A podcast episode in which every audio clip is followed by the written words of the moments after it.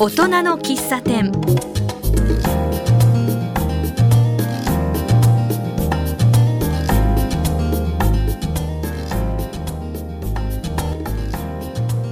この番組ではこの街を元気にするお仕事活動をしている方をゲストにお迎えしお話を伺っています。私はマスターの小原田康久です。今日は東久留米市下里にやってきています。どんな話をしているのか聞いてみましょう。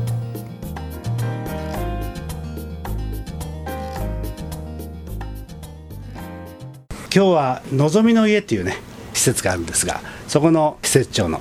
えー、磯部さんにちょっとお話を伺いたいと思ってやってきました。どうぞよろしくお願いします。よろしくお願いします。ここはですね、はい、えー、下里あの結構緑がそうですね。多いですね。はい、えー、白山公園はいそうですね。ですね。もうすぐそばですよね、はい、えー、こちらのぞみの家ですが社会福祉法人イリアンソスののぞみの絵っていう言い方でよろしいですか？ね。はい、ええ。ー、1997年にね、はい、あの社会福祉法人を取得して、ええ。ー、法人名がイリアンソスといって、あのギリシャ語でひまわりという意味の名前を付けさせていただいたんですね。それで表にあのひまわりの絵があるんですか？はい。と,、えー、とこちらは、えー、障害をお持ちの方がこう通称通ってる施設ということで。そうですね、ね、通って、えー、働きに来てっていうことであの働くということを大事に、えー、あのしている事業所です。ああそうですか、はい、え何人ぐらい？今25人ぐらい来ています。ああそうですか、はい、障害もいろいろこうねありますけれども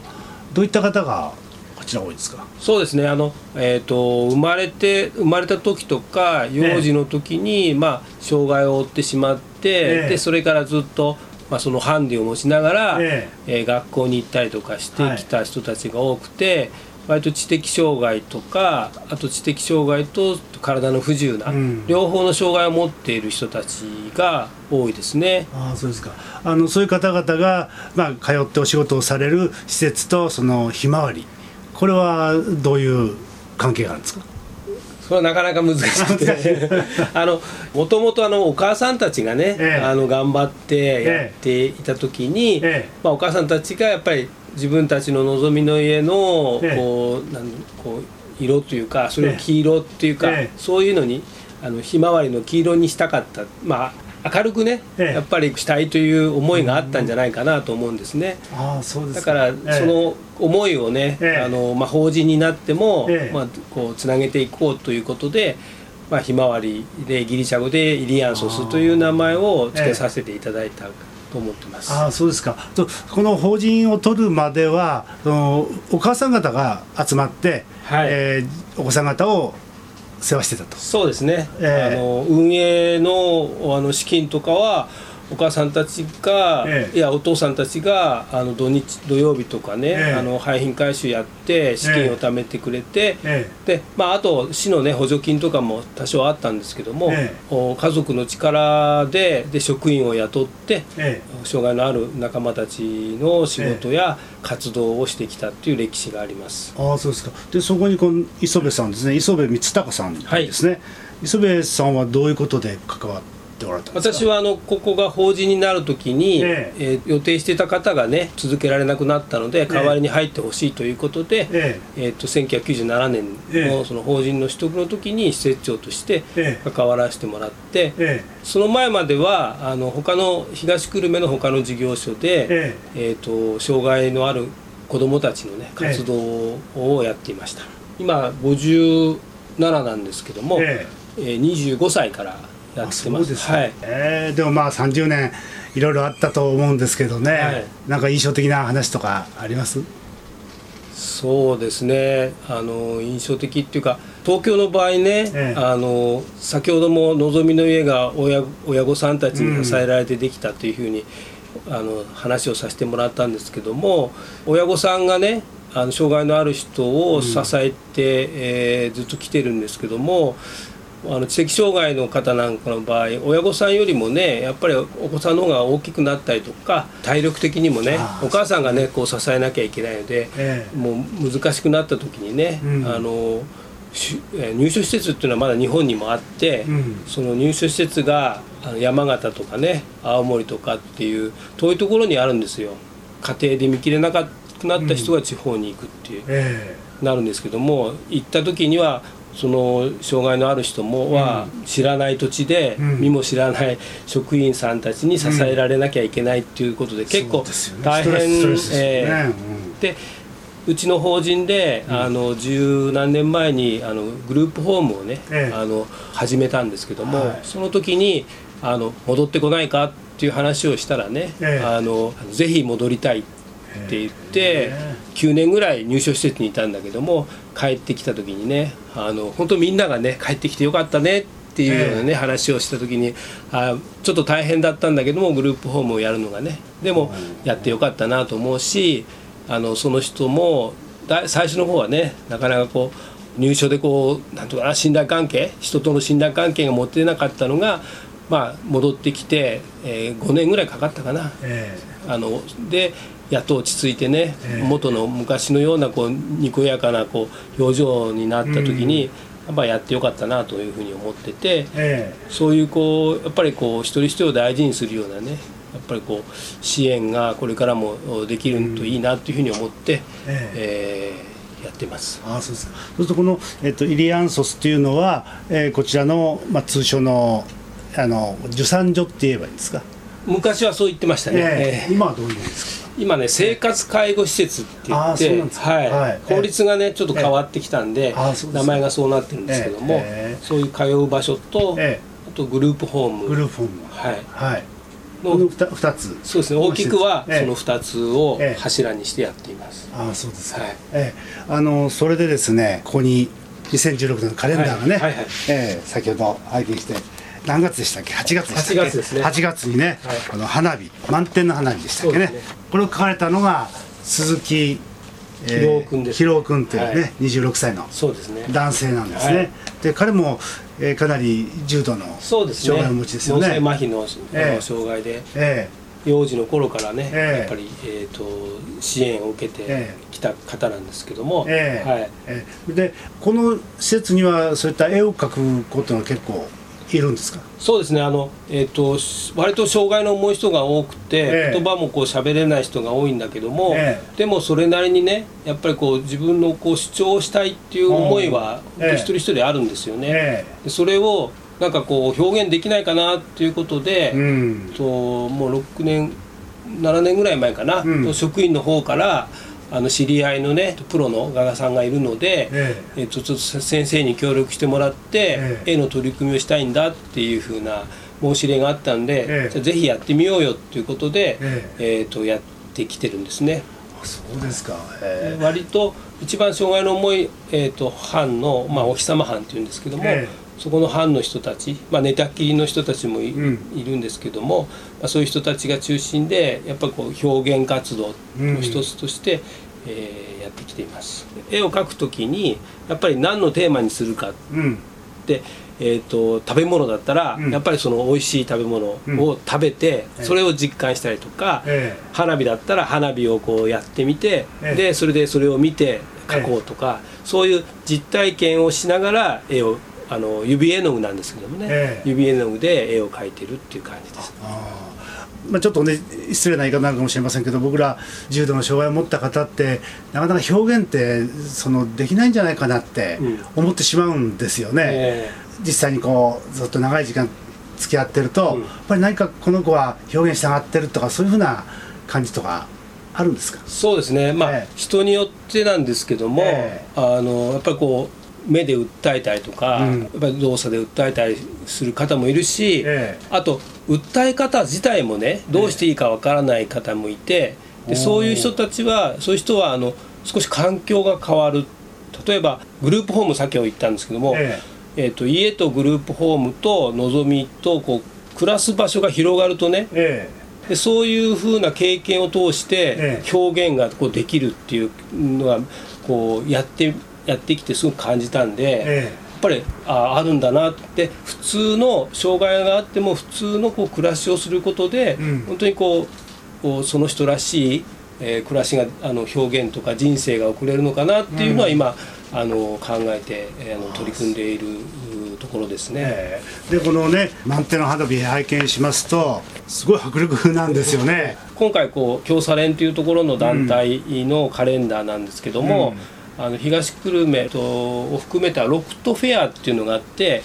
でピアート展っていうのが、ええ、あの毎年1月の中旬にねやるんですけども、うん、6市、まあ、今5市ですね、うん、5市のところの障害のある人たちの作品をこう持ち合って展示するんですけども、むさび大学の先生なんかにも来てもらって、えあの選考してもらうんですけども、え、やっぱりこう深みっ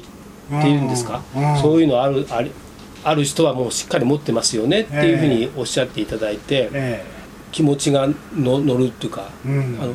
最初の頃はその画用紙というかこう書く範囲っていうのがなかなか定められなかったんだけど、ええ、繰り返ししていく中で、え、やっぱりその人らしくね、あの表現できるようになったんで、うん、まあ、やり続けるっていうこともとっても大事だしあのそのことによってあの一人一人がすごく評価されてきてるので周りもその人を見る目が変わってくるかなというふうに思って。あの親御さんなんかはですね自分のね障害を持った息子がね、うん、こういう絵を描いたと。でそれがなおかつ入選ですかしてね、はい、こうやってカレンダーになってなったと。こういうのをどういうふうにこう捉えられるんでしょうね。そうですね。あの先ほど言ったあの京サレンというところでやってるんです、えー、カレンダーなんですけども、えー、年年に1回全国大会で表彰式があるんですね。えー、と京サレンっていうと昔はその共同作業所全国連絡会っていうふうに呼ばれた団体ということでよろしいですね。はいそうです。で去年はあの兵庫で大会があって、ええ、で兵庫までみんな来て家族の方も来ていただいて、ええ、みんなでこう表彰お祝いするんですよ、とってもやっぱりこう喜びますよね。そうですよね。で今回広尾君ですけどその前は、うん、あの松本さんという方がねあのちっちゃい、まあ、あのこういう卓上、ね、卓上型のカレンダーで選,、ばれて、でももうお父さんもお母さんも一緒になってね、えー、本当にこう喜んでくれてっていう感じで。そうね。もちろん磯部さんも嬉しかったですそうですね。やっぱ褒められるってね誰でもね、うん、嬉しいし、うん、でやっぱり障害があるっていうことだけで社会からね、えー、マイナスなイメージを持っている人人たちなんだけどもそれがやっぱりそうじゃなくて褒められて、でしかも作品を見てね、っぱこう気持ちが本当にこう共感できるっていうことって、やっぱお互いに支え合いながらね、こう社会をあの社会を構成してるんだなっていうふうにやっぱり改めて思うのであの一人一人をどう大事にするかっていうのが私たちの仕事としてねとても大事なんだなっていうふうにこうこういう活動を通して思います。うん、でそろそろねあの鈴木さんが絵を描く ねそうですね。作品作りの時間だっていうことですけどもね、はい、で、えー、その前にちょっとねあの音楽をね、はい、かけたいと思うんだけどあの鈴木さんが好きな曲があるそうですね。はいそうですね、えー、と毎年東久留米でね、えー、にぎやかカーニバルって、えー、あのまああの学齢期障害のある学齢期とか、まあ、成人の人も参加するんですけども、えー、あの障害者月あ週間の時にね、えー、あのカーニバルをやるんですね、その時のテーマソングがあって、ええ。ー、その歌が彼がとっても好きなので、えー、ぜひお願いしたいと思います。えー、にぎやかカーニバルですね。はい、そうです。ね。はい、じゃあちょっと音楽を聴きたいと思います。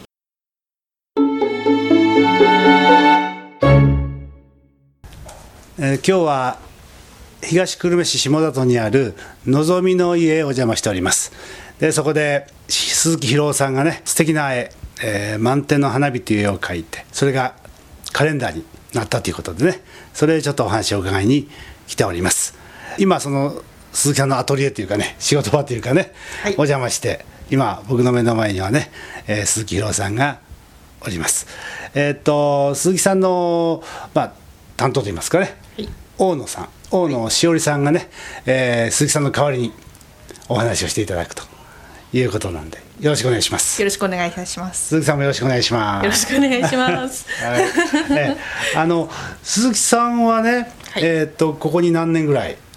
通われてるんですか？もう5年以上になりますね。一番若手ではあるんですけれども、ええ、26歳はい、はい、26歳。はい、ええ、で鈴木さんは脳性麻痺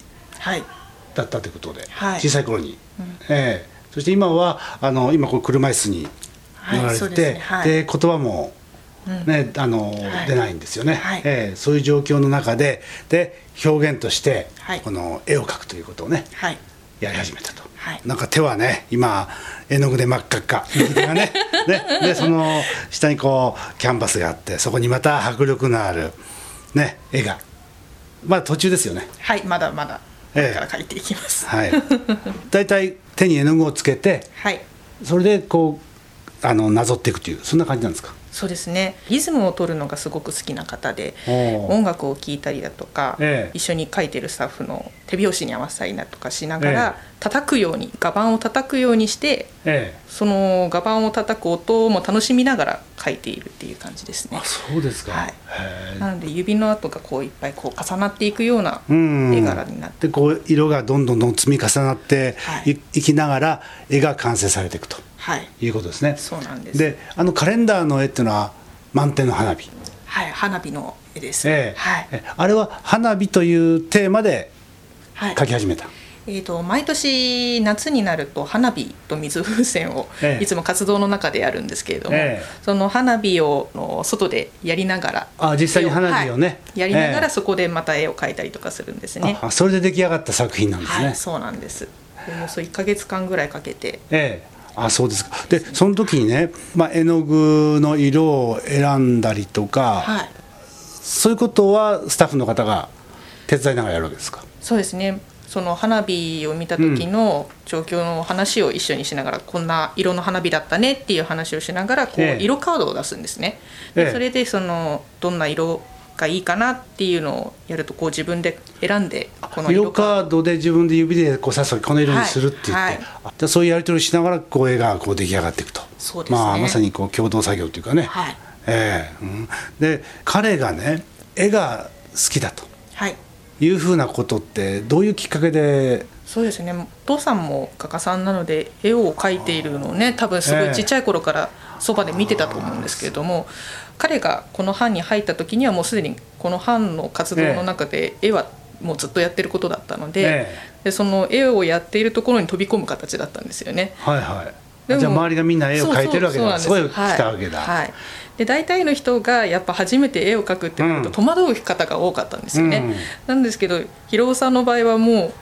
うもう見慣れてたからかもうすんなりと絵の具も、絵を描き始めた、はい、描き始めてて、はあ、ね。そうお父さんが絵描きさんなんですね、はいはい。あそう。それでまあそうか。普段からずっとお父さんが絵を描いてるのを見てるから、自分でもすぐこの世界ね。ね入れたわけだ。どうでした？その絵を見た時その花火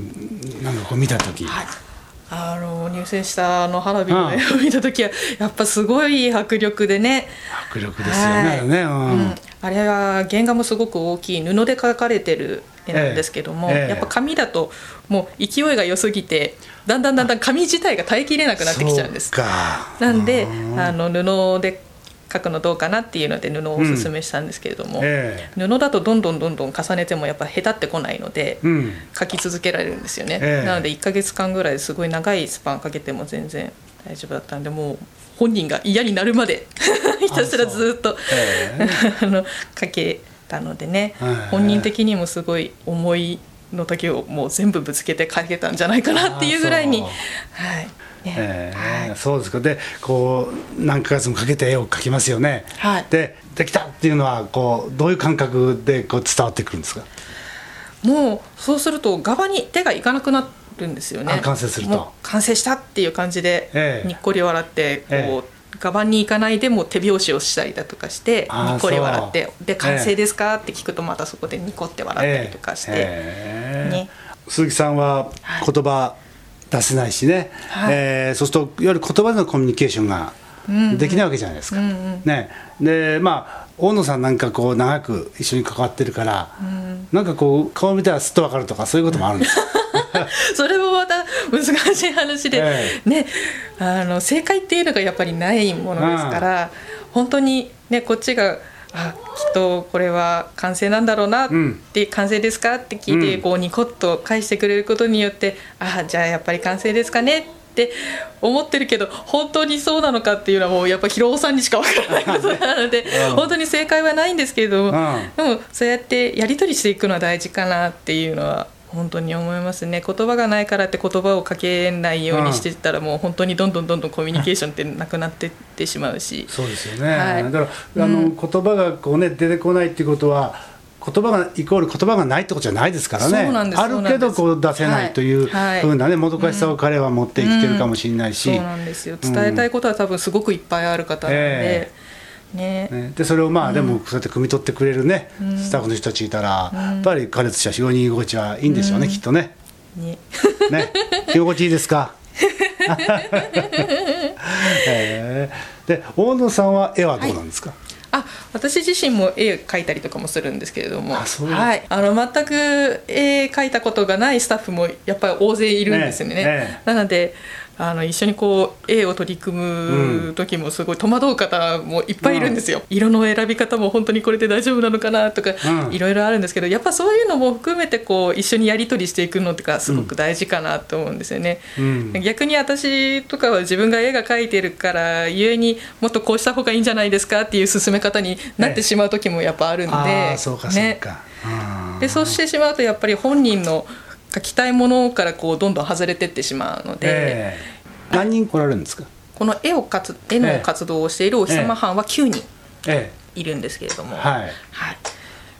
9人全員絵は描くんですがあの絵の活動がすごい好きな人とすごく嫌いな人と 半々ぐらいの感じでいます、えーえー、嫌いな方はどうするんですか？そうですね。絵に取り組むための、うんいろんな活動をして本当に気が向いた時に書くっていう感じにしてますね。ああなるほどね、うん、で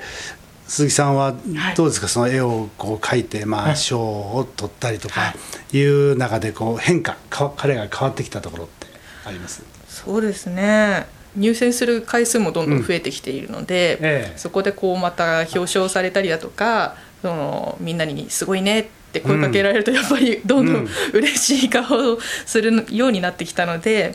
やっぱ本人の中でもこう積み重なってるんだろうなって思いますね、すね。経験として、はい、ね、だからまあなかなかねそういう機会って少ないじゃないですか、ね、でもそういう中で評価されていくっていうのはね、はい、嬉しいことですよね。はい。うん、でもこういうところに関わって大野さんどうですか？そうですね。本当にパワーをもらいますね。なんかあもう本当に自分も絵描きますけど、うん、ここんなになんだろうもう生きてる力を全てぶつけるような絵を描いている姿っていうのは初めて見たのでもう最初にここに配属になった時は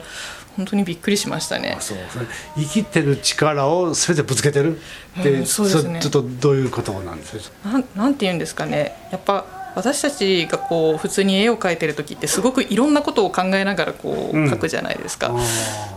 もう本当に何だろうもう生活の一部じゃないけど生きてるのの一部としてこう体全体を使ってみんな絵を描くんですよね。と本当に、ああ生きてるなって。あのこの施設自体にパワーがそうですね。はい。もう私はこの建物入った瞬間にすごいびっくりしたので。はい、前も福祉関係だったんですか？はい。私前は、ええ、あの学童の,、ええ、あの普通の小学校にある学童の指導員やってたので、えー、全く別の福祉ではあったんですけれども、ね、障害者福祉は初めてで入ってきたんですけども、えー、いや入ってきた瞬間にああ人間の力ってこんなにあるんだなって思うぐらいにあもうその そうですね。来た来た瞬間に。はいはい思いましたね、えー、こんなに力があるんだな人間ってって思うぐらいにうん、毎年実習生の学生さんとかもやっぱり来られるんですけども、みんなやっぱ最初圧倒されるんですよね。そうなんですよそうなんですよ。ねそういう福祉の勉強をしている子たちですら、こう実際にこう来て、実際のみんなの姿を見るとはっってなるんですよね。圧倒されて。やっぱ力がそうすごいんですよね、う。ん、彼らの。それはやっぱりこういう表現手段があるからってことですかね。そうですね。うん、こういう表現も。うん。あのやっぱりこういうねあの絵を描くとかね、うんうん、まあそういう表現がまあ果たしてできるんだろうかって。そう、うん、一般的には思うじゃないですか、はいはいうん、でもそれ当たり前のようにこうやって絵を描いたり、ねねでそれですごい作品ができていくわけでしょ、はいうん、ただ色をこうつけただけじゃなくって、何かこうすごいメッセージ性がある訴えるものがあるわけじゃないですか、そういうのって外から見るとねもう衝撃というか、嘘でしょって思うんだけど。そうですね。私も最初絵を描くって何だろうかこの人たちと一緒に絵を描くって何だろうかってすごく思ったんですよね、うん。一緒にこうやっていくうちになんなんですかね一緒に絵を描くってその相手を知ることでもあるなと思ったんですね、うん。うん、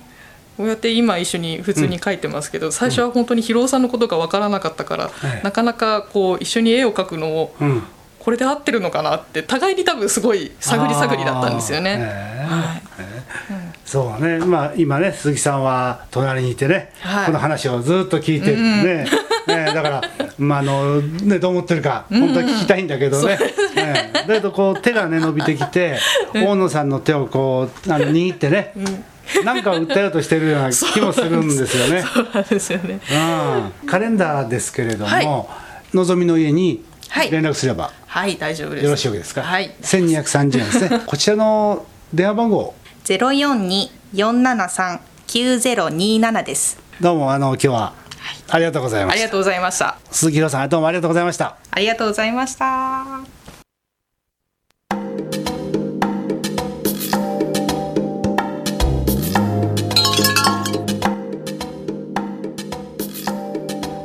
では